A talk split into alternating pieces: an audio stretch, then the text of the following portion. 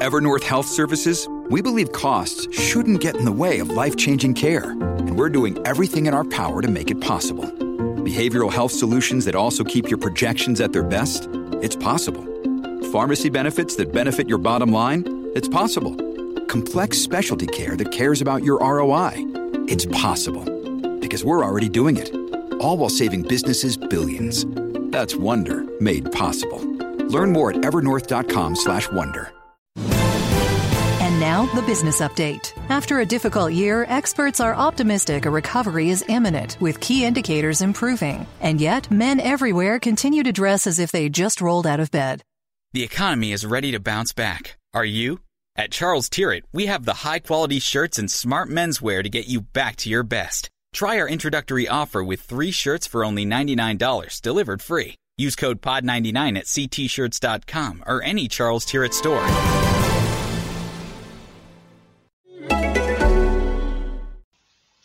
Hi everyone, Richard from the Fancast here. Um, before you listen to this week's show, when I was listening back to the recording, you might notice a bit of a rustling sound um, coming across on my mic. No idea why it was happening. A uh, bit annoying, as you can imagine, when we put a lot of time and effort into putting on these pods tried our best to edit it out, so you might have to grin and bear it in a couple of places. Sounds like it's um, I'm rustling a bit of paper. Just imagine I'm holding a bit of my notes, which just have on a bit of paper, just saying word record podcast. Enjoy the show. Big love to everyone out there. Have a good day.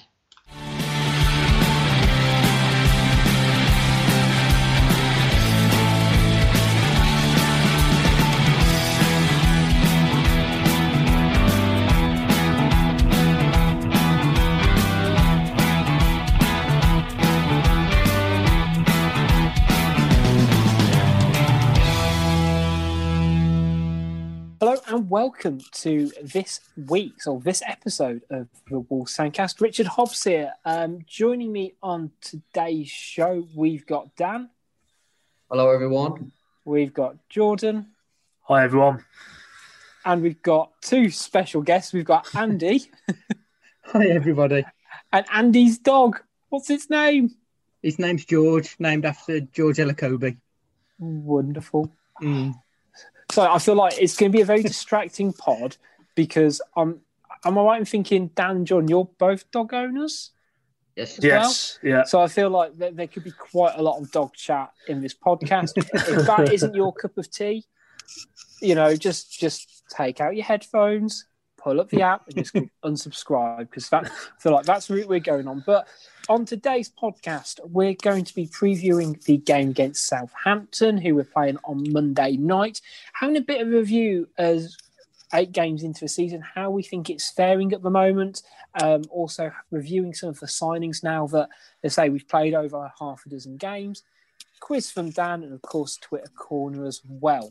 Uh, so, to kick off, um, on Monday night, Wolves are playing at the, you know, finishing off the round of fixtures on Monday night against Southampton, eight o'clock. Um, Southampton have started the season really strongly.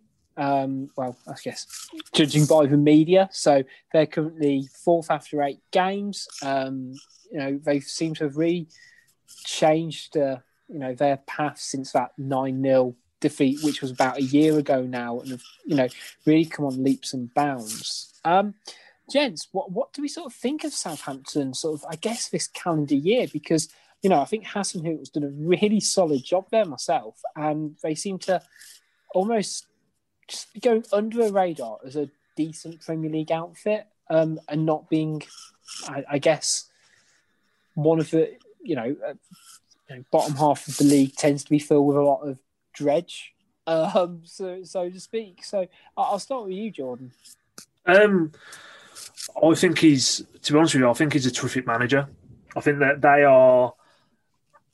If you look at the squad, they're not a better squad of players than Wolves or a better, you know, a better eleven. If you look at one to eleven, but I think he's a fantastic manager, and I, I think that he will probably end up emulating a Pochettino sort of thing, where I think he'll end up going to a bigger club within the Premier League at some point, and will do a good job where he goes. Um, you've got to give them credit where it's due this season as well. You know, they're playing some great stuff. I know they've got stuffed um, five or six, wasn't it, to Tottenham on the second game week? Because I had Son in my fantasy team.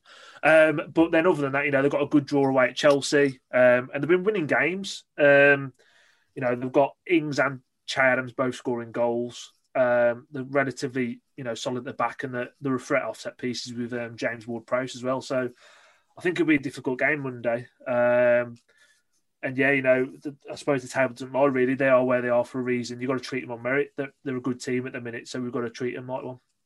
Yeah, I think I think you're right. And they seem to, uh, yeah, I've looked through the squad myself, and there, there's some good, good, solid Premier League players in there. But you say, you know, they've got the likes of Alex McCarthy in goal. I wouldn't have with Patricio personally. You know, they've got Bertrand and Walker Peters as fullbacks, and Vestergaard and um, usually Bednarek or Stevens as centre half. And I, I definitely don't massively rate them apart from just being big units. But they seem to play a system and play, play uh, I guess, good but winning football. Um, Dan, how do you sort of um, how are you sort of viewing Southampton these days? Been going back to what you mentioned just since that 9 0 defeat against Leicester, they've been absolutely revitalised from it. The going back to what Georgia mentioned then against Tottenham, I think it was was it five six one whatever it was, the most flattering scoreline I've seen in years because there was Mm. there should have been two three nil up in Yeah. the first half in that game Southampton. They battered them for 20 minutes at the start of the game. And I mean, you you must know yourself, um, playing FIFA when the AI is against you, it was literally one of them games for Southampton. That could, they, they threw everything at the uh, Hugo Lloris. He saved everything. Every through ball that Harry Kane tried landed it perfect for Son. It was just literally one of them games for Southampton. Going back to that 9 0 defeat, sliding doors moment, uh, would you have blamed Southampton for sacking him that day? I, I personally wouldn't. And a Premier League manager getting beat 9 0. But now they've- gone from strength to strength since. He was being linked to Man United a few weeks ago. I don't know how much that's just a bit daft, really. But I think we could all do a similar job to Ollie at the moment. But they're, they're a team to watch. I, I, I, had a chat with a Southampton fan of my uh, FIFA fan cast, great. Um, and I said, with the, with the way this season is, and it being that topsy turvy, why shouldn't they be looking to, to finish top six with the likes of us? I completely agree. Uh, Andy, what, what are your thoughts on Hasselhoff then? I mean, it, I think he's a good manager, don't get me wrong. It does sort of almost strike me as a bit uh, B-Tech Klopp. Um, without sounding sort of too harsh to him in some, of- some mannerisms, how he sort of try and play football as well. And you know, I think it's interesting what Dan said about you know that the club could have feasibly sacked him after that nine 0 game. Yeah. it- you know it.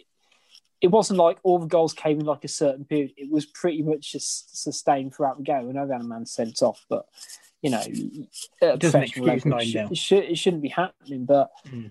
Um, and you know, it, it was interesting because they've almost just managed to just view it as an anomaly, and Mm. you know, because they weren't in bad form, if I remember correctly, before that. It was just, you know, they seem to have just mentally just seen it as a freak result and just pushed on. It's a good thing they did, really, because that's the kind of result that can kill a club off for a season. If you get Mm. hit by nine, if they then finish 20th that season, absolutely nobody would have been surprised. But they seem to show some real mental resilience. And I think Hasenhüttl is a big reason as to why. He's obviously got the players playing for him. He knows what to how to get the best out of I don't say limited players, but they're not the most expansive players. Let's be perfectly honest. They've, they've got a few decent players, but no more than that. Well, yeah, I think you, you're completely on the money. And so, look, I've got the squad in front of me, and it sounds really harsh when I single players out on the list, but you know, still got Shane Long on the books. Um, You know, che, che Adams is doing a bit better, pardon me, this season, but you know, he's not a world beater. Nathan Redmond, he seems to be at, at his peak mid table Premier League. Um, You know, but players like James Ward Prowse, I mean, it I find it bonkers. He's only 26. And He's been around feels like hasn't he? I was going to say, I think he's someone who's managed to sort of be around the first team for what's nearly a decade now, but he's almost hit his mid 20s and he's really kicked it up a notch um, in, in the last 12 months. And you say, sort of absolutely deadly over a set piece, but he seems to bring a lot more to the table from what I've seen as well. Mm. Without Yeah, I think he's being a good sort of, captain. without Mm, sort of being um, encouraging about Southampton. There isn't one player in their squad that if Wolves were to sign in January, I'd hold a parade for. No, no, that that's that's you've sort of hit the nail on the head. Like, you know, if if let's say Ward Prowse I go, okay, good, good, good, tidy player. You know, be probably be better over free kicks and than certain other players in the squad. But is he that step up? I don't think anyone, you know, no one in that team is a step up for Wolves, apart from let's say Danny Ings, who I don't see fitting into our system in a month of Sundays. But you know, I think he'll be a massive miss for them on, uh, you know, on Monday. Um, Jordan, how, how, big do you sort of view the, the lack of Danny Ings in the team? I know they, I think, did they win without him in their last game? Yeah, they beat um, Newcastle um, 2 um, 0 it was. Um, you know, he's a goal scorer, isn't he? Um, I think that he's a player I've always liked, Danny Ings, um, when he was at Burnley. And he went to Liverpool and horrible injuries, and he just never really got back into the picture frame when he, you know, when he, by the time he come back around to full fitness, it was the start of that Firmino, Mane, Salah um, mm. front three. So he was never really going to get game time, but you know, he's a finisher. Like, let's let's not you know let's not beat around the bush. Like you know, if he if he gets a chance, he's going to put it in the back of the net. So yeah, it's a big loss for him, and it is a big advantage for us that he's not around on Monday. But again, you've still got to treat that team on merit. They're not a one man team by any stretch of the imagination. They're all chipping with goals. You know, they they all do a bit as well. So you know, it's going to be a difficult game. Um, it all depends on what Wolves turns up for me. Um, the one against Crystal Palace, uh, that first half, I think we beat most teams in the league quite comfortably. But we have the first half like we did against Leicester or a few of the other first half shows this season. Make no mistakes. I think we'll I think we'll get beat. No, I think that sort of nicely transitions onto talking about Wolves because despite this being a Wolves podcast, we've spent the last 10 minutes or so chatting about the opposition and not even a mention our lads. So it is interesting that, that Wolves seem to have almost a bit of a duality at the moment, and we don't quite know what side is going to turn up in what half either. We don't know whether Wolves will come out firing on all cylinders with wingers, you know, with wing backs pushing on into the final third, or whether we'll be really conservative for 45 minutes or even 90 at the moment. I mean, the, the big thing that sort of sticks in my mind, just sort of how Southampton line up, um, do we think Wolves will not necessarily change the style of play, but do we think they might switch to a 3 5 2 just to have a couple more bodies in the middle um, going into the game against Southampton? Yeah, I think, I think we oh, might. Sorry, sorry mate. No. I think we might. I think we might. I think we might see um, Traore up top with Jimenez. I think he'll try and hit the pace against um, Bednarek, who isn't mm. the hmm. most is Bednarek or is it Vestergaard? Yeah, it's, both, the two of them, isn't it? What they, they, they, they're, they're very much um, belt and braces centre halves, I think would be the yeah. phrase I'd use. And they've worked perfectly well from so yeah. far, but I can imagine it'll be a case of try and get the ball down and move it. And we saw it last season against them when we went with three in the middle with Neto playing in the number 10 and we had Traore playing up top with Jimenez. I wouldn't be surprised if he started that just to try and get that extra body in midfield, win that battle, and try and hit them on the the counter a bit more because I do think we're going to have to soak up a little bit of pressure, if I'm perfectly honest. I mean, Dan, if we did go for a three-five-two, who would you be, I guess, looking to play in that uh, midfield and up front? Could you see, you know, the, the likely options are either Traore to partner Jimenez up front, or would you potentially go to Neto or even um, Fabio Silva?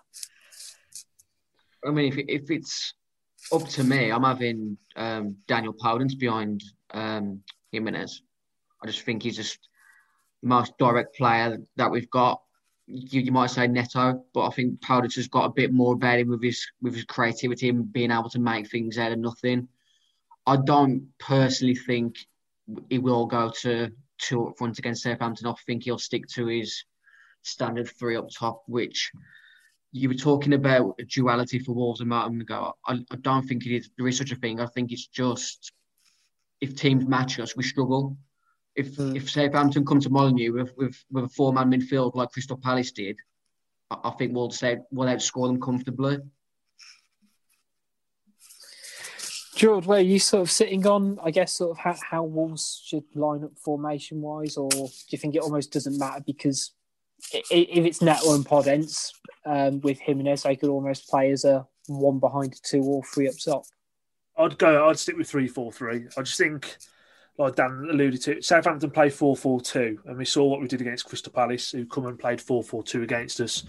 Albeit, I think they were a little bit naive and let us play, but I think we were that good as well. Um, for me, I just, I just can see a mile off that I, I, would be shocked to see Kilman and Aït-Nouri playing um, this this week. You know, he likes his favourites, and now we've lost. I think it gives him the excuse to put Saïss and Marçal in. To be honest with mm. you, hmm. um, I know Aït-Nouri had a bit of a shocker against Leicester in that first half, but we look so much more of a balanced attacking unit with him there than Leonard Marçal or or Saïss. Like you know, it gives us that actual width and the ability to get up and down the pitch. And I think that by changing that, I just I can see him doing it, and I can see it backfiring. Um, no matter you know how bad of a game Aït-Nouri had against uh, Leicester, you got to think about how good he was against Palace. So yeah, I, I hope he I hope he sort of sticks to his guns with with the eleven, doesn't lose his bottle, and we just got to play better. There's no there's no two ways about it. The thing yeah. is with um, Aït-Nouri, I mean, don't get me wrong, like you say, he was class against Palace. There's every chance he's going to be up against Theo Walcott who against Newcastle absolutely tore him a new arsehole. He looked incredible that day. Yeah. Maybe now he's back in his hometown. He's thinking it's a chance to impress again. Would you trust someone like Aït-Nouri who hasn't got that experience? And Walcott's been around. I know he had a bit of a shit couple of years, but he's nobody's mug. Now, for me, I think the the the, the problem where we get stuck um, and sort of a again, say if you're criticising Nuno, you can get yourself in all sorts of trouble. But let's just say a, my criticism of Nuno is a lot of the time I feel like we we pay too much attention to the other team's threats and actually what our strengths are, and we come stuck on it. You know, I think that actually, you know what, we've got an exciting left wing back there. Granted, we've only seen for two games, but you know, he's you know he's well, he's got a good reputation. A lot of good clubs wanted him let, let's just play to our strengths. I'm, I'm sort of sick of playing within ourselves and watching us be pragmatic. I think that we've got a really good team, and you know, if we actually let the shackles off a little bit more, we, shouldn't be fearing playing teams like Southampton at home. Like we do, we know what we do well. Let's go out there and let's just let's just do it. Like you know, let's just go out and make, let them be scared of us, and rather than you know the Leicester performance where they they've changed. They've they've played to our into our hands. Leicester. They've changed to a three four three three five two to accommodate what we do. But then we just camped in an hour off, and ultimately, you know, we, we gifted them the game. I know it was a, a crap penalty to give away in terms of the the VAR nonsense, but you know, the second one that Vardy misses was a stonewall penalty. So it sort of evened itself out. We weren't good enough that day. So, like, yeah, for me, as long as we as long as we turn up with with the right mentality and the right I suppose attacking intent, I do think we can get a positive result. So, yeah, I, would stick with Aït-Nouri. You look at that first half an hour against Crystal Palace and the first half against Leicester. There has to have been an instruction from Nuno for the way that we set up mm. the tempo that we started with. And going back to what you said, Jordan, he has to be, he has to let these players off the leash because we've got really good players with a with an attacking threat, and we need. I understand setting up the way that we do on, as a default against the likes of Man City, Liverpool, when, when you're going to get limited possession. But the rest of the league, we should be trying to get on the front foot from kickoff because of the players that we have. Yeah, I completely agree with you guys. I think a lot of it comes down to tempo and positioning. And you sort of, uh, I, I know, I remember still seeing like some of the heat maps and the average position of where Jimenez is half the time. And, you know, he he is our main striker. He is the focal point of our attack. He should be it sounds stupid. He should be in line with the last defender. And it's not about him being able to turn and hit the last man, but he needs to push the play forward. The same with the fullbacks. That that was one of the biggest things that having Saïss there held back because he was just afraid to go that extra 10, 15 yards. It's why I'm, I, I, I think Semedo's re- really tidy footballer. Um, but he needs to just play that little bit further forward or being able to run that extra 10 yards just to create the space because that's what we're missing, and that's that's kind of the difference between you know us and kind of Leicester at the moment. And it's said on paper, I reckon we could go toe to toe with them, and we just didn't show it. And well, uh, the other side of it's tempo, and we just don't see. And I remember sort of seeing Nuno say, oh, "I would we approach each game differently," but the stats on you scoring first, you I think it's you're fifty percent more likely to win when you score first in a football game. So why would you then like just hold off the handbrake for forty five minutes? It's not like we're tiring teams out. Uh, well, it's what I put in the uh, in the WhatsApp group sort of after that Leicester game was, you know, ultimately we had Semedo and Ait against James Justin and Luke Thomas. They weren't even Leicester's first choice win backs, and they got the better of us. If you look at the the starting, you know, the heat maps of um, the wing backs against Crystal Palace, his average position against Leicester, I reckon you're talking 30, 40 yards difference. Yeah. And that's just what Dan said.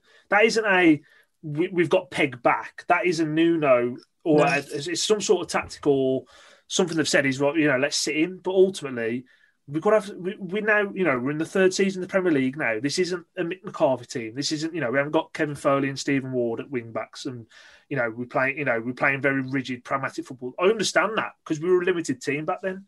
You've got to judge Wolves on what we are now. We are a top seven club in the Premier League. We've proven it the last two seasons. And at the moment, how we're playing, I just feel like we're going to end up going slightly backwards this year if we don't, if we keep playing in this pragmatic way. Um, it's been an okay start of the season, but I feel like you know we've got now got the ability to kick on again, and it's going to be difficult to break that you know historic top six. But you've got at the moment we're not even we're not even putting up an effort for me. I, I don't I don't feel like we're. I I genuinely think at the moment watching this, I think we'll do well to come in the top ten this season. Interesting. I, I hate to get we... political, yeah. but Nuno needs to stop being conservative. Maybe be a bit more liberal. This, please. he needs to let our players loose, and then we'll. I'll let you carry on, Rich. I'm sorry. No, I'm, I'm just thinking of a good hashtag we could use uh, for, I'm, I'm, for the promo. I'm putting Nuno on Boris later on a Photoshop. It's happening.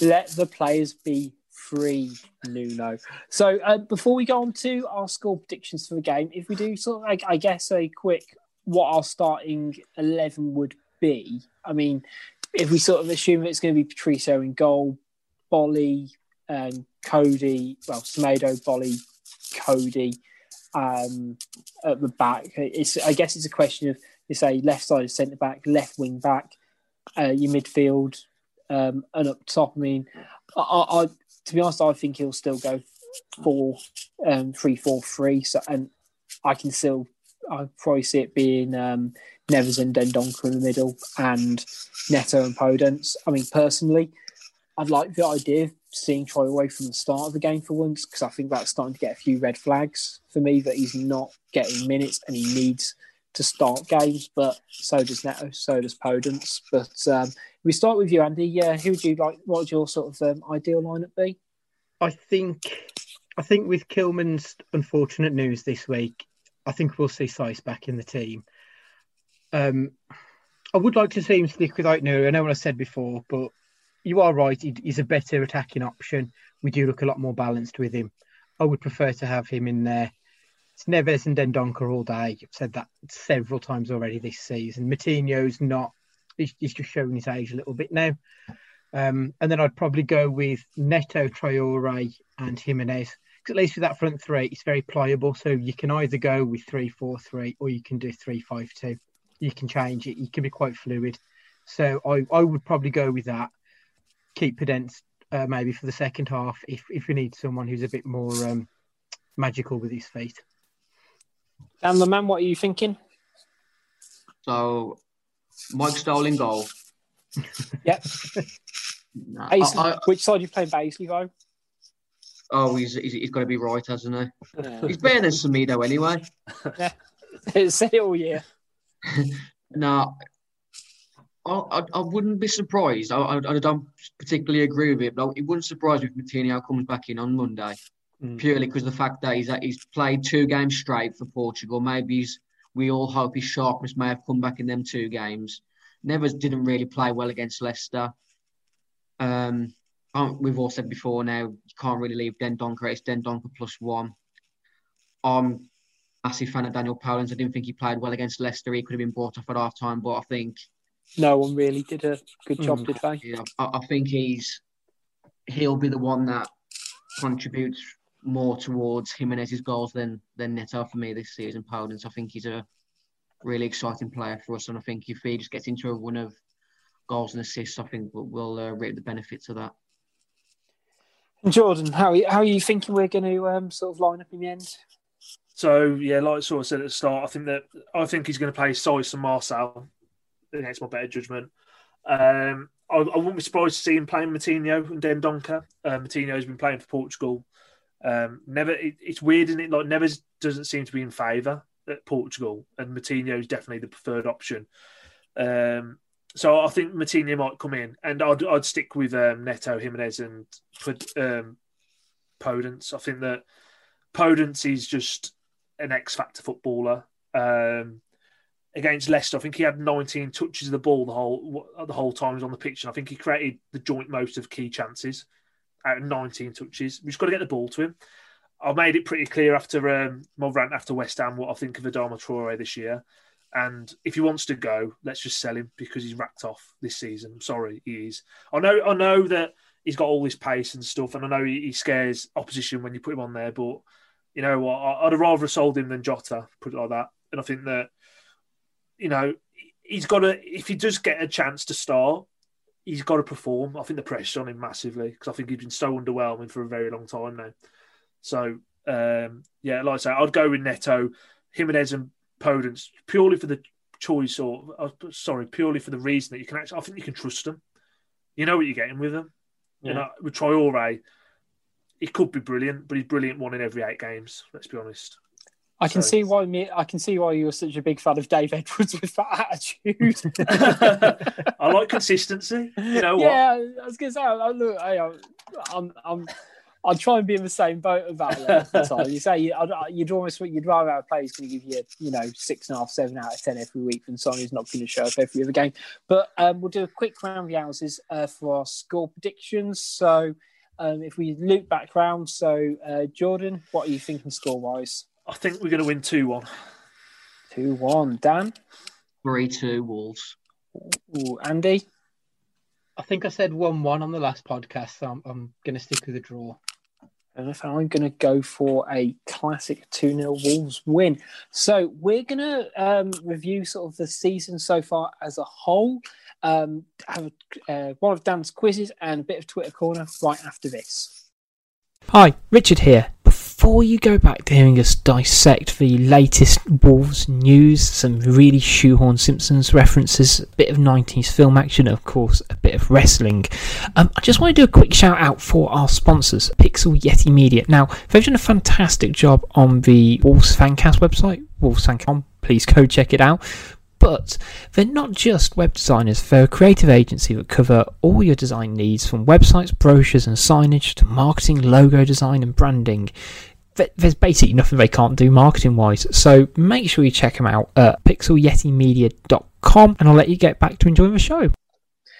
Welcome back. So Wolves are now eight games into the season, and I think enough of the season has passed now for us to sort of take a step back, have a look about how the first um, eight games have gone, and have a look and review some of the uh, signings Wolves made in the summer transfer window as well.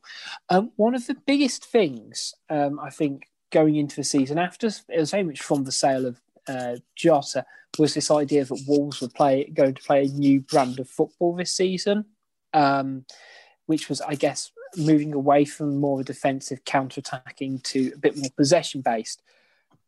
How do we sort of view the season so far? Because I think a lot of people have got. As, I think I'll go to Dan first. Don't worry, because I can see Dan's raising his hand up and down quite. um, yeah, I, I think we've kind of half got an idea on our heads that we're expecting something that's not quite been delivered. And I don't know half it's because we're having to watch it through our TVs in lockdown, or if it is actually as drab for the majority of it as it actually is. So, Dan, judging by your action, uh, how can you articulate uh, how you feel the season's gone so far and how Wolves are playing? bit deflating in regards to an evolution of style of play. It's boo hockey, absolute boo hockey. He's brought in two wing backs, which hasn't. How, how is that going to change the way that we play? His wing backs and still his main attacking players for him. He's a goalkeeper who doesn't know how to attack and dominate possession. He wanks off to clean sheets, not goals. This is the manager that we've got. He's an absolutely amazing coach, and he will, as seen in the past, he will be able to set a team like Wolves up to beat Man City, compete with Liverpool. But if we're to go to another level, he not not only do Wolves need to evolve, he needs to evolve with his with his tactics and the way that he sets up teams because when we're not going any there's no other direction than the counter-attacking football that we've got at our disposal at the moment. That's just how we set up the players that we set up. If he would have brought in a, a, another proper centre forward this season and maybe went to three midfield and two up top, I'd, I'd maybe have said, yeah, there's, there's, a there's a change of direction here. Maybe like he tried to do last summer when he brought in Cutrone and that flopped. I, I don't see an evolution this year. And if we don't beat our points tally from last season, Fosun have to question the future with him. I'm sorry. I love the guy. I don't want him to go, but with, the ambitions that Fosun have got and the 10 year plan and wanting to compete with the likes of Man City and the rest, there's a, there's a tough call to make at the end of the season if we haven't beat our points tally from last. Do you think, considering, I was going to say, we're short in preseason, or basically no preseason, if we're going to be honest, in the grand scheme of things, with no, I don't think would you play what one preseason friendly if that we did, you know, wasn't particularly high profile. Was this potentially the worst time to decide to have a change in how they approach things? I, you know, I understand that we've had three seasons under Nuno now, and players can get players can stagnate to a certain degree, even though, you know, we've had promotion, we've had two seasons of consistency in the top flight. And you're already seeing with Boly um, how his form's just plateaued. Um, you know, in the last six months or so, he just doesn't seem like the same player who has been a real bedrock in our side. Um, and I guess it's it's a question of mentality for one of that. And he wants to probably just change things up to make sure that those current players are you know, he's still maximising those current players because there is a good amount of consistency there. But for me, it was the, hugely the wrong time to sort of try and implement, uh, I guess, a systemic cultural change in uh, in how they in how they play. Uh, Andy, how, how are you sort of finding the season so far? It's just been bipolar, hasn't it? We we haven't had any form of consistency. The players don't really seem to know what they're doing in regards to the new way of playing. The only time we've looked sort of okay is when we've tried to get the ball down and move it quickly, like we used to anyway. So it's been a bit of a busted flush, to be perfectly honest.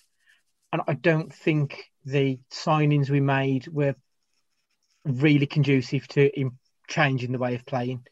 In order to change the way, I think we needed to improve and refresh the starting 11. And we haven't done that really. I know we've brought in Semedo and we've brought in a new fullback, a new left back too, in fact. But neither of those are as good as Johnny. So really, all we've done is improved our right wing back.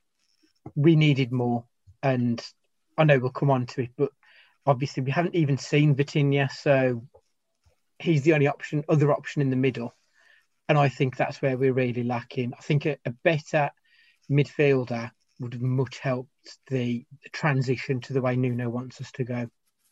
Yeah, I think Dan almost alluded to it earlier um, when you mentioned sort of playing Podence in the sort of that number 10 role. And that's when you can sort of see a 3 5 2 working because it, doesn't really, it hasn't really worked having, you know, Donk, Moutinho, and Neves in there.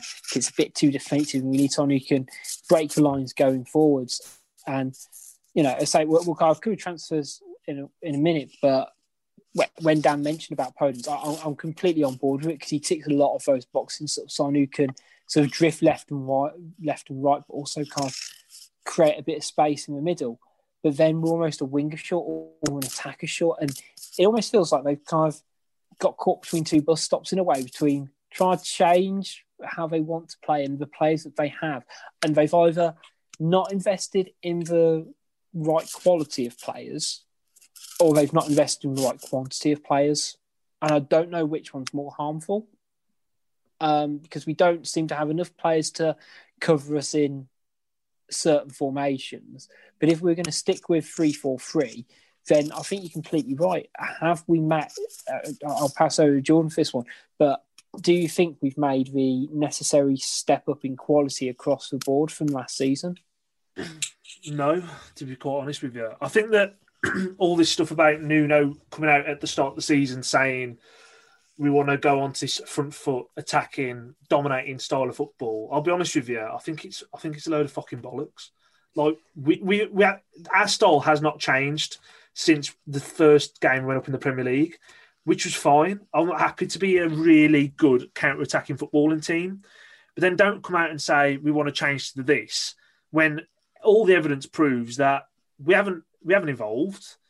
We probably didn't have enough time to evolve in the summer, but you can't come out with comments like that and then try and play a different way because ultimately we haven't got the players in that in that team to do it. To be a completely dominating footballing team, we need you need to be we need to be adventurous. We need to be exciting. We need to. You almost need to be, you know, play pressing football. Like you know, you see like Liverpool do it. Like okay, Klopp, Dortmund did it under him when he was successful. You need to be pushed up that pitch, and you want to suffocate the teams you play against to be able to play this style of football. And we haven't got the footballers to do that. We're a fit football team, but I don't feel we've like we've got the legs or the the mobility across the eleven to actually, you know, to do that style of style, uh, bring that style of football to the club, which is fine. Just don't say it. I mean, we've dominated what six minutes against Sheffield United, probably fifteen minutes against Man City, and forty-five minutes against Palace all season. You know what I mean? So you can't say this is the style of football we're trying to play because I'll be honest with you. I think even if fans were in the ground, Wolves fans would still be saying the same. This is it's boring. Like it's, I think, I think it's getting to a point now. And again, results do change how you would view a game. And I've seen a lot of disgruntlement on Twitter after the Leicester game, and I saw a few people saying, you know, you can't slag Nuno off, you can't slag this team off, etc. But you can. Like you got you got to judge us on where we are now. Like if they're not performing to you know to the levels that we're expecting this club at the moment to be performing to, you've got to be able to call it out. And I think that at the moment really underwhelming.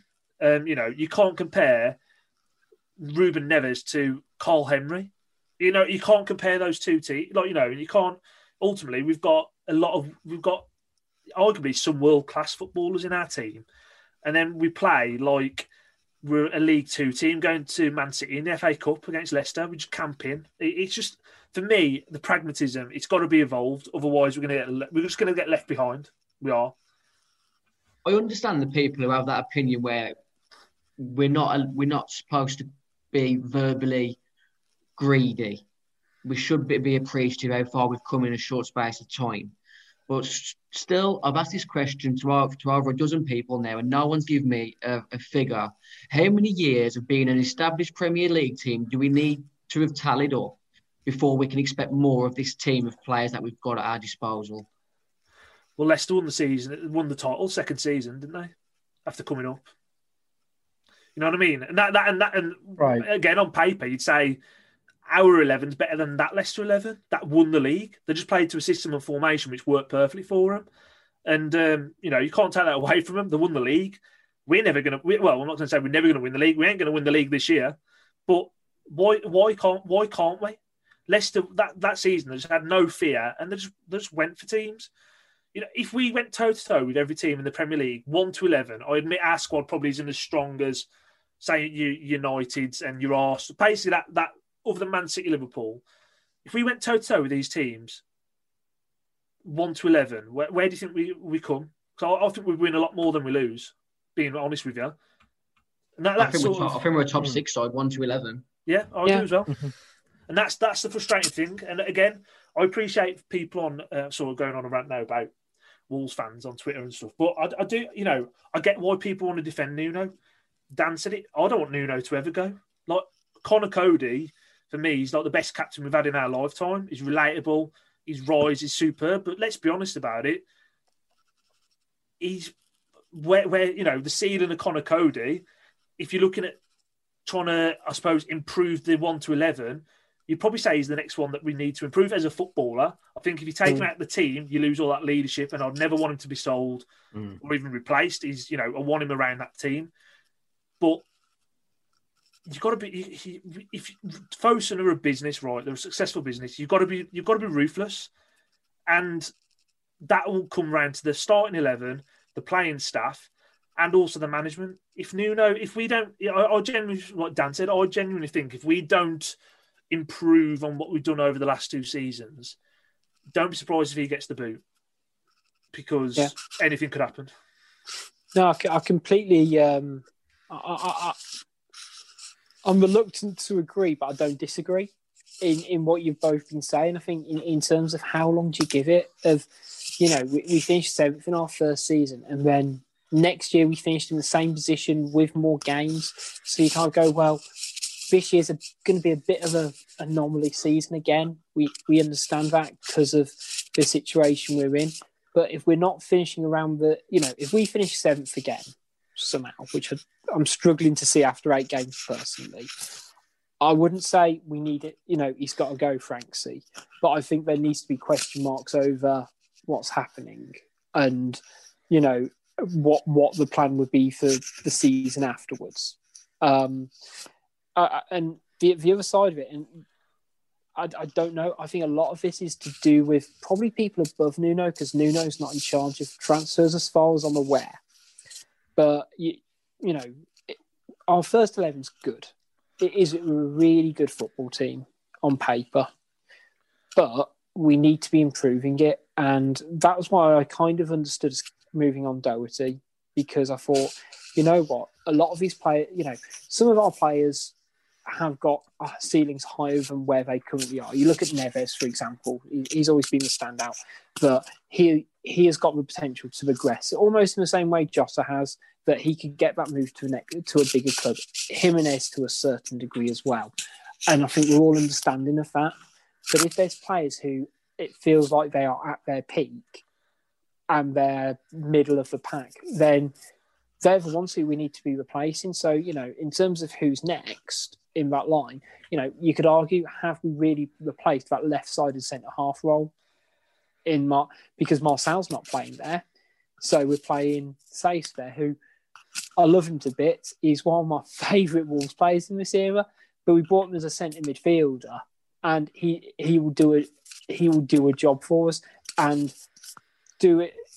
It reminds me of when I bought when I was looking to buy a house, and the first one we went to, like, oh, that room will do, that'll do, that'll do. And it's like, and looked at it with the missus, and we went, we've gone in every room here. and We said that'll do, and that isn't good enough. We're a club who have got huge financial backing, but we haven't, in my opinion, properly invested it. You know, don't get me wrong, Fabio Silva might be the best thing to come out of um, Portugal since Jorge Mendes, but we need, you know, that money. Why couldn't we have got, I don't know, James Tar- James Tarkowski from Burnley? Because you're telling me he wouldn't improve our he, he wouldn't improve our back three, having him on the right hand side with Boly on his favoured favoured left. Um, uh, you know, I'm, I'm not saying let's pick apart James Tarkowski. It's just an example, but that's the level that we need to improve these extra positions, and we didn't get it this summer to a degree. Um, I mean, i- if we sort of do a roundup of, I guess it's going to sound like we're going to go on to really negative and slate these signings now. Um, but you know, Marçal joined for a relatively low fee, Champions League experience. He's heading towards the end of his career, but he seems to. And the games he's playing, I think he's looked really solid. But it's about him playing games at this point now, isn't it? And I think that sort of brought a big question mark. But how do you kind of see um, how Marçal's got on so far for Wolves? Well, he's been here a few weeks and he's been injured twice already. Hmm. I mean, that, that's a bit of a concern. Like you say, when he's played, he's looked very tidy. He looks a decent player, but he has been injured twice already. Which can you rely on that long term? And plus, I mean, he's thirty-two. Yeah, I mean the irony of us signing him to cover the injured Johnny as well. Um, Yeah. with him always being out a, a tough one. But I mean, but, but it was almost like we almost bought two players, not quite for a price of one, but um, Ray and um, Norrie also joining in a similar position. I mean, he spoke about how, how well he did against Crystal Palace. I mean, um, I, I don't think he's technically on loan with the. Uh, is it an Mhm. obligation to buy? Do we know, um, or is it just sort of one of those where it's, it's up to us? I think it's one of them. Though. I think it technically is up to us, but we'll we'll probably end We'll up do- buying him. To, we'll end up buying him to sell him anyway if we don't want him. That's what will Yeah. happen. Yeah, I mean, I, I, I think he's got huge potential. You can see why loads of big clubs are after him just because of how he how he carries himself on the pitch. You can, you can see he, he- he's a player. Um, I mean, I know the answer to this, which is why I'm going to go to you, Dan. But um, how are you sort of viewing uh, Nelson Semedo?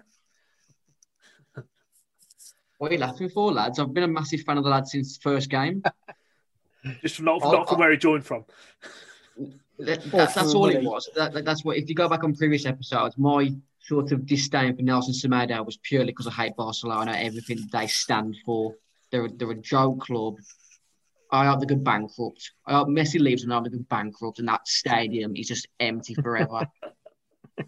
he, he gets better every game I see him now for, for Wolves and Portugal. I think coming late into you know the, the summer window to Wolves, um, learning a new system, I do feel he is getting better game by game. He does seem to be getting a lot sharper.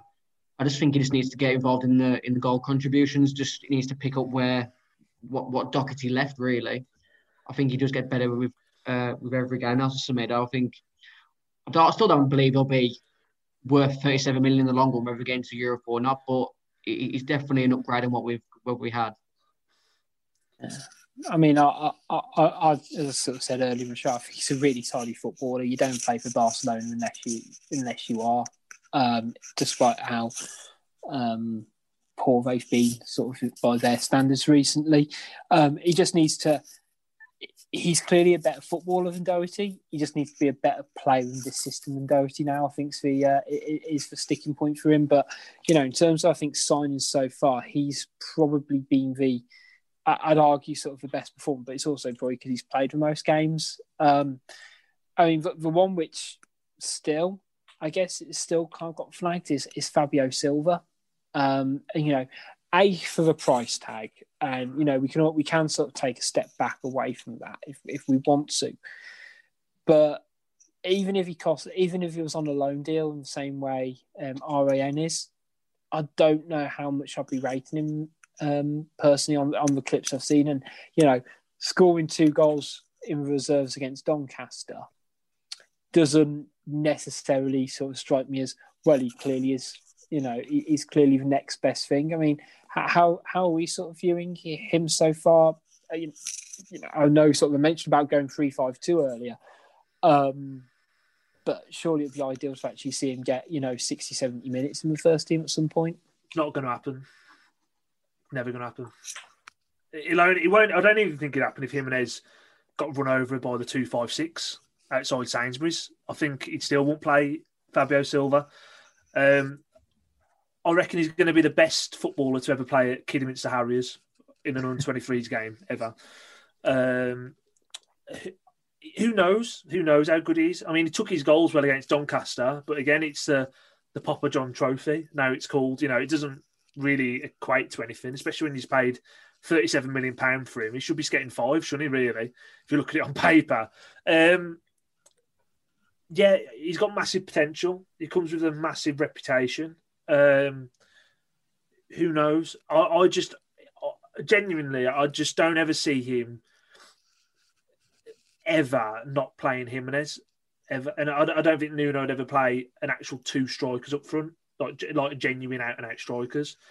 Um, so I think that I'd be surprised if he if he started any more than five games for us this season.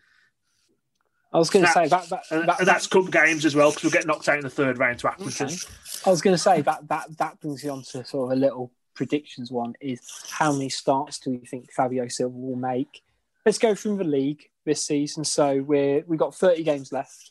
Um, so basically, one between one and 30. how many games do we reckon he'll start? Not featuring, because I, re- I reckon if we did by minutes, we'd probably get to about 300 tops, and that'll be 10 minutes here and there. So, how many do we reckon he's actually going to start any of the season? Three tops. Yeah, I was going to say three. But Can I ask no a more more than three? question? Will he outscore Patrick Cutrone this season? Knew that was coming. I mean, Cutrone got. Did he get two in the league for? Two league Three. goals, yeah. And, and that famous uh, goal at Villa Park Yeah. with the 16 year olds. Mm. Yeah. Um, I I, mean, I, think still, I think Fabio will feature more than Cutrone, which I think will just tip him over the edge on who scores the most out of the two. And You've, you've just got to accept that he's just one for the future, and he, if he contributes one goal this season and he gets us a point or three, it'll be worth that initial getting him in if he goes on to have the potential that we all hope he does. Now, there is a. Um, speaking of Italian strikers, and you, you've mentioned about Silva being one for the future. There is a another Italian striker who's uh, available on a free transfer in Mario Balotelli. no, Um, no, no, All day. no. If he The Premier promised to behave himself, I I'd was gonna say. Word for it. You know, you know, be over West Park doing donuts. Like, Excellent. That's what we want. The Premier League is a more boring place without Mario Balotelli. Oh, it, it would brighten the Jordan, place up, but Jordan, I am, I am, I am surprised as a man who said I would not. I, I'd rather have the six out of ten every week than have having Traore. You wouldn't Yeah. want the uh, Mercurial yeah, bring, Balotelli. bring, bring, bring back Kenny Miller. Yeah, At least he let's tried. I would literally love if there was a Tim Spears Athletic article that came out that Balotelli was letting off fireworks at Compton. Just try to do the um, awkward ring road bit Yeah. around Oddfellows in Compton. he's broke into Dudley Zoo and he's riding a rhino. um, I guess that's sort of, co- and and the- the last one, and and again, it almost feels like some of these players aren't really near the first team. Is Vitinha, who you know was apparently Vitinho, but a bit more um, attacking, um, which I feel it's a bit of a um, oxymoron. Personally, I don't think it quite works as a as a comparison. But hey ho, I mean, he doesn't seem to be anywhere near the first team, which again, we're crying out for an attacking creative midfielder, and at the moment he's not at the level. And I know Nuno will say players need time to bed into the system and learn how we do things, but I don't think we're at a point now where we can afford to have a players just just be learning for six months. We need players to be integrated quicker than they actually are. Yeah, he's going to be the second best player to play at Kidderminster this year. Did he play against Doncaster last week? No. No, he's on international duty. No, Oh, right, okay. Hmm. no. So He, he looked lightweight in the. Did he? Was it West Ham? He came on. Yeah, yeah, it was West Ham. Yeah, he played against And he Stoke as well, it, didn't he he? played it Yeah. Stoke in the cup and struggled, but they all did. I think that's the biggest worry for for me with Vitinha is the fact that he got he he played in the one under 23s game, which suggests that he ain't as close to the first team as you'd think when you've got like Otasowie and was there another kid we had on the bench this season? I can't remember. Yeah, I think so. But I mean, like Osawi's now um, got capped for um, USA, which is fantastic for him. Congrats. Uh, I'm sure there's nothing to do with work permits and sort of um, securing his international um, allegiances to do with that. But uh, you know, fair, fair play to him. Fingers crossed he's someone who can make a step up because he looks like he's he fits more of a Dendoncker mold than a than a Neves mold, and you know, I think that can only be um, that can only be good for us. Um, if we sort of put um, the Wolves chat on hold for a bit there and move on to the quiz. Now, Dan is, I believe, trying something a little bit different today for our um, for the quiz. I'll pass it over to you, man. Right, so welcome to this week's quiz. I'm going to quickly run by some questions. There are some pictures involved, um, and we'll just see how it goes. This is purely to see how it looks on YouTube. If it if it's good, we'll keep it. If it's crap, we'll bin it. So Thank us way. this is question one. And the, the, the theme of this round is I'm going to show you a Wolves player from the past. Within that player's name is an answer to the question. So it's a bit like an anagram, but you don't have to use all the name. It's not like a full. It's not like it's not like answer smash. There's just an answer within the player's name. Does everybody understand that? No, but carry on. Yeah. uh, Okay, I, so I like the crazy. Yeah. yeah, okay.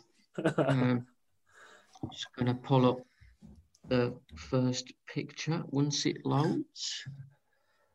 I'm just trying to give you an example. So, if Steve Ball was the player, and I would say they're not cows, but there's two of them, the answer would be bulls. Yeah, I get, I get you. Okay. That's a lot of hard work, boys. I get, I, I get you. I'm just trying to think uh, if I've got the mental capacity. Right, so the first one is Bjorn Sigurdarson, and the question is the feeling when Wolves score. So the first one to, to jump in with the answer gets the point. And I I presume that eight means that it's an eight letter That- word. That's correct, Andy. Well spotted. no marks for that. Should have mentioned that part as well, really. The feel- And it's in the name. Yeah.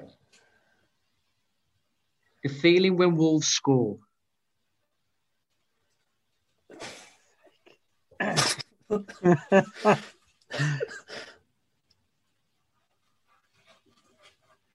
Uh, I might have to cut you short, boys. You're Yeah, gonna have to, I can think of, I can think of loads of adjectives, but they don't. Have, they all have e's in them. The correct Yeah, same. answer was arousing.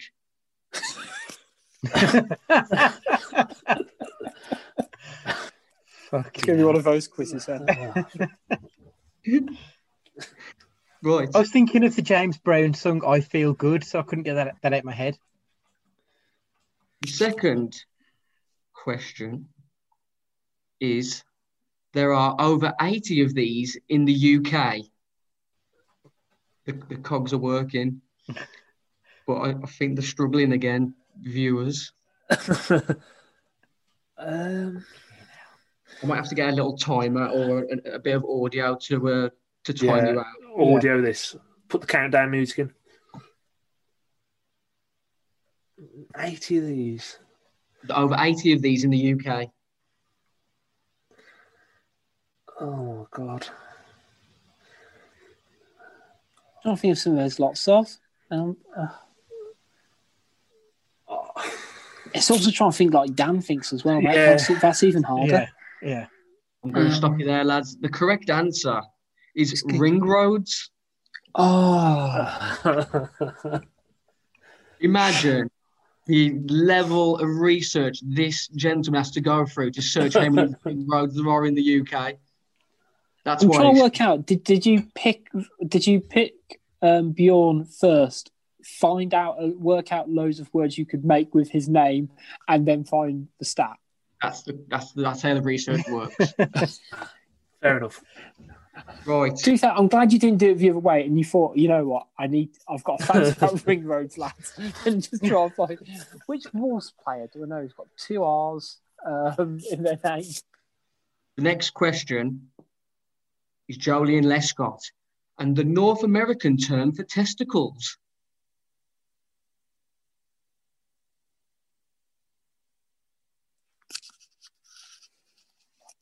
Uh,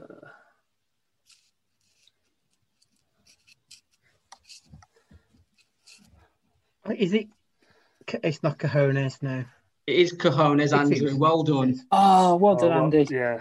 Genuinely, I'm, I'm, I'm, I'm, I'm proud of someone of someone Yeah. getting an answer in this game. You know, I feel like it, it's, it's more. It's not. It's not me against you against Jordan. It's us against Dan at this point. I Yeah, think. that's it. That's, Yeah. that's all it is. Okay. Right. So Okay. the next one is Rui Patricio, and it's a seven-letter fruit. I think I know it. Is it apricot? Yeah, it is. It was apricot. Well done. Well done. Don't done. even like them. Yeah, they're an odd fruit. Odd fruit. Doesn't do it for me. They're good for um, digestion and avoiding constipation. I read today in my research. All right. Right. do we Uh, get him on? To be fair, And then the last one for Rui Patricio is Clever Girl, Dinosaur. oh, I have a reference. If it's Uh-huh. if, Jurassic Park, come on, guys. Yeah, Yeah. I know the reference. Um, but just trying to think who he says it to.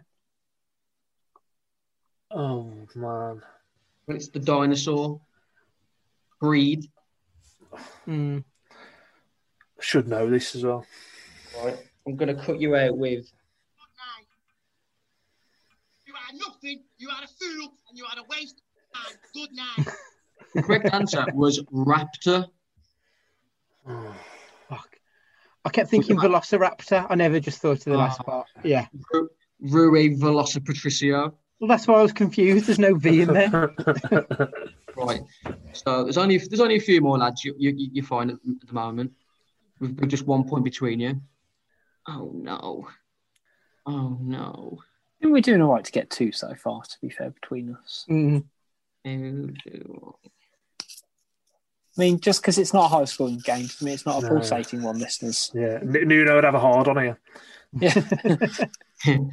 and he's playing for the one 0 Right. So the next one is our favourite and to smash. And the first question is stylish Wolves fullback and third instalment of Matt Damon's Assassin franchise. Anybody? No? um, Scott Golbourne Ultimatum was it third one?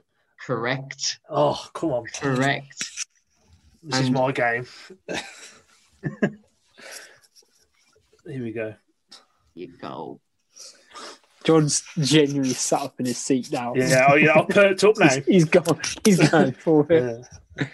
I'm just going to do a Dave Edwards, get the ball out the back of net and run to the halfway line and give it a rousing. Lads, come on.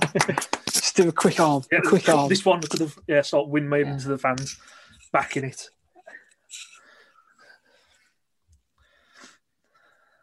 There will be some editing involved on this part. Jesus Christ. Next question.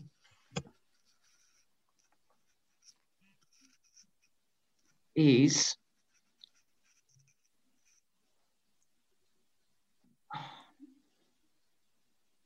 it'll get better with time, guys. Don't worry. What's going on here? Sorry, James. I'm, I'm just sorry.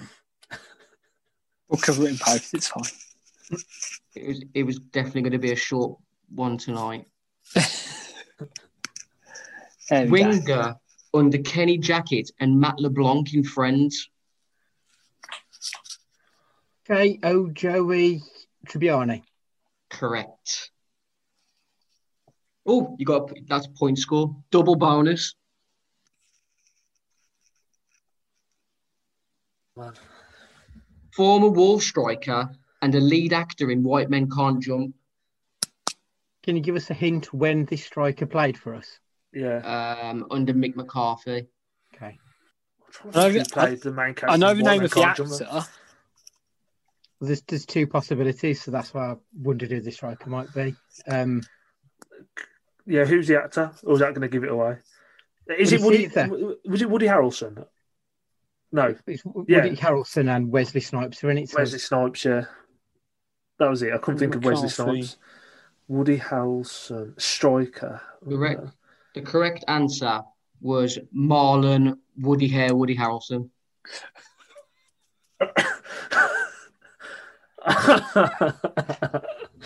oh man! I mean, that's going on socials Wow. later. The um, Scott Golbourne ultimatum.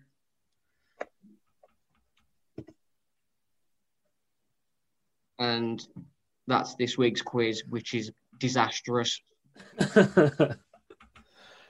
One- Once again, I feel like we've let you down, Dan. No, it's my own fault. I, I, I rushed it. Should have been more prepared. Feel like in hindsight, if we know we now need to prepare for anagrams, that's a whole level of preparation. Uh, You know, I, I will put time into my working week. Um, before we end this week's pod, we do have a few questions over on Twitter Corner. Big thanks to um, everyone who's contributed to them. Actually, I think we're all um, genuinely it is a wonderful mix. So we've got four today. So we've got one from that guy, Matt Guy, um, um, fellow podcastian, who asked which saint is best. Uh, Metallica, uh, Metallica, Saint Anger, All Saints, Never Ever, or Saint Motel, my type. You can also pick, I don't know, any of the other saints that you, you like. Uh, I'm going for All Saints. It's a banger. It's the only one I know, to be honest. It's got to be All Saints. It's Plus, absolute- Metallica are shit. yeah. I, I, I, is it bad if I'm sort of in the same, but I think we might have a, queen, uh, a a clean sweep on All Saints here. um, Andy Smith asks uh, Judah with Spears or Judah with Edwards, which works best? We Are we need to- talking about their podcast? Because I, I don't listen to it. Um, Wow. Let's let's just go for a general uh, general camaraderie and hashtag banter between the potential duos. I I, I I miss Spears and Judas together uh, personally. Uh, I think they really bounce off each other well, but I do like I do like Joe. I think he's um, I think he's actually really good at what he does as well. Um, but as I say the, fir- the first um, odd couple's always the best in my opinion. yeah, Yeah. th- they had really good banter together, uh, Spears and Judah. Mm. Um, but I- like I said, I haven't listened to the, the that podcast for a while. I, I don't listen to a lot of other Wolves-based podcasts, if I'm perfectly honest. All right, I get everything I need right here, lads. all right Billy Big Bollocks. I'd say, I'd Too say, busy I'd doing say, Nicholas um, Crude podcasts. I'd say it's a bit like for, for me anyway. No no offense intended. It's sort of like when uh, Lovejoy and Chamberlain left soccer AM. Let's just leave it like that. I plead the fifth. okay, a slightly less controversial one. Um, the US office or the UK office? I'm going to go to Andy first because you strike me as someone who's quite opinionated on these matters. Yeah, who would know? Who would have known that? Um, it's a really tough call because they're such different shows. The, the American one, I think, edges it now. Person, I think it might be because I have recently watched it. I think it's edging it for me. Uh, Jordan, you look like again. I could see you sort of perching your seat a little bit, and I don't think it was a, a you know man who's got a view. Um, no, I um, I only watched the US office actually from recommendation from uh, the Fancast group around about twelve months ago, and I've watched it, rewatched it twice now. Um, I'd say the US office for me, and I, lo- I love David Brent, but I just think there's, I just think there's often when you think there's too much quantity of something, it can spoil it, but it does go drop a little bit when uh, Michael Scott leaves, but it's um, still incredible for me for a long, long. It's got a good longevity as well. And do you have any thoughts? I've got no preference. I haven't committed to either show to properly having a, an informed opinion. I only tend to watch Alan Partridge and Curb Your Enthusiasm. That's it. I was going to say that that that fits very nicely into sort of um, office vibes. Anyway, I think you know I've been. It, it's a common one. I think I've looked at, and I rewatched The Office at the start of this year over lockdown, um, lockdown 1.0, um, and I think I'll go for the US Office just because. I mean, I can see. It sounds stupid. I can see why Michael Scott became a regional manager, and he was in the position he was in because he was quite good at being a salesperson, even though he was a bit of a dick. Whereas David Brent, and it is sort of, it is sort of noted, no one's quite sure how he managed to get to the position he's in, and that just deeply upsets me as someone who's Yeah. almost certainly destined for middle management as I kind of approach my thirties quickly. Um, last but not least, uh, from um, regular fancast contributor Links Wolf, um, it's uh, it's how do you think the Troy contract situation will play out? So we kind of chatted about Troy a bit earlier. Feels like he's stalling on a current contract. Don't doesn't sort of have a regular first team place and doesn't quite fit into the system. I'm sort of answering the question now, aren't I? But uh, how do you guys see his contract situation play out? Do you think he'll sign a new contract, or do you think we'll look to move him on? I think he's going to throw his dummy out the pram a little bit. I think he's going to shoot himself in the foot. I think he, I think he thinks he's better than what he is. I think his agent thinks he's better than what he is, Uh, and that's, yeah, that's, gonna, of- that's going to be his downfall. Yeah, I think he thinks he can play at a big club, and if he could play at a big club, he'd already be there. Not saying Wolves aren't a big club, but I'm just saying like, if he was any good, Barcelona would let him go in the Correct. first instance. Mm. I concur with what's been said. He's got Yeah, three I've- years left on his contract. Yeah, so he's got he's, he's got time to kill at Wolves. I think. To be fair, I don't think him needing to sign a contract in the next six months is particularly needed, uh, shall we say? And I think yeah, you, you can't right. There, there, there is a level of if he was good, he'd be playing at another level. All their big clubs are really knocking on his door, um, Oh. and I don't can't think Mm. there is. I genuinely think I said it last season when he was having his purple streak that I wouldn't accept anything less than eighty. Genuinely now, if someone offered me Jota money for him, I'll take it. Yeah. Because I, I think would. we, I think we'd be able to get in a another Podence slash Neto who could do that role, or or a right-sided player who could play right wing and wing back a bit more Nuno based. And you know, I feel I feel it's a bit of a shame because Troy's clearly got a level of footballing ability that a lot of you know ninety nine percent of the professional football community don't have in terms of what he can do in football. He just doesn't seem to fit any sort of real style of play for any team. I don't really say. I couldn't see him massively working at you know who teams above us. Could you see him playing for Liverpool? He's No, got the char- he's, No, he's got absolutely not. he's got the characteristics to be the best footballer in the world. He Yeah. runs 100 meters in less than 10 seconds. He's built like a brick shit house. Um, but I just I think he's a maverick, and he Nuno put it like this, Nuno doesn't trust him. Hmm. If he if he was as good as what he thinks he's or his agent thinks he is, he should be playing 90 minutes every game for us. Yeah, and part of me would love to. I, I said before, start in the show. I'd like to see him start more games because I don't. I don't personally think bringing him on for 15 minutes because of the I, you know, it's almost the idea he's going to come across some tired defenders. I don't think works because I don't think he's a smart enough football footballer to pick up the pace of the game on a consistent basis in the same way. Let's say an Ole Gunnar Solskjaer could just come in and knew, he understood the patterns of play. And for me, I'd start Traore because he almost needs 45 minutes, 60 minutes to really kind of Mm, grind down the gears. No, I agree with that. I- I have ju- to, uh. I think I think if he was if he was the star player, and again he is one every eight, one in every eight. I don't want to like you know slag him off to the hill because last season he was great in a lot of games. But if he's as good as what he thinks or his agent thinks, we would be building a team around him, and he, he can't even start for us.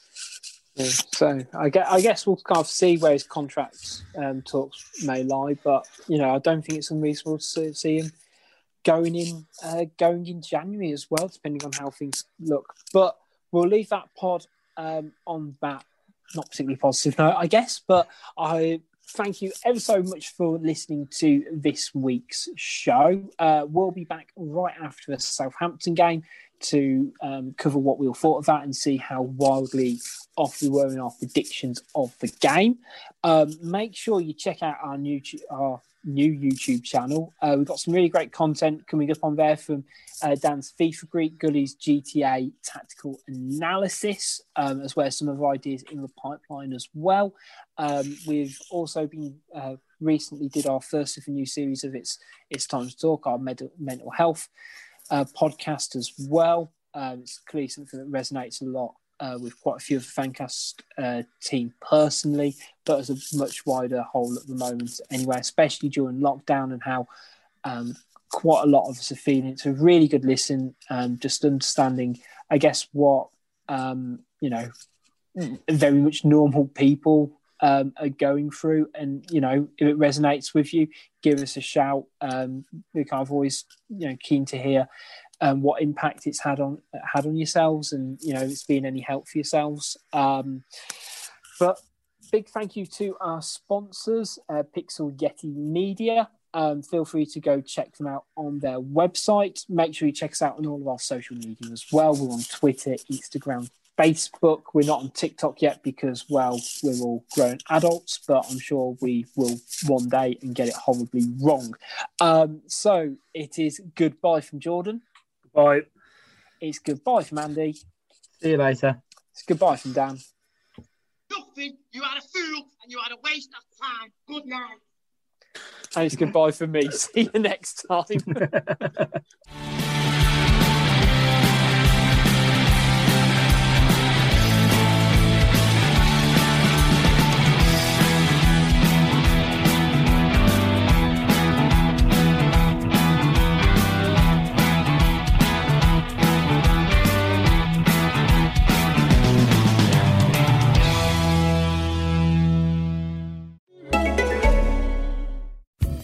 is what renting furniture with Feather looks like.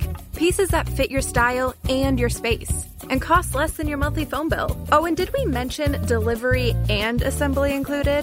Feather. Start renting at livefeather.com.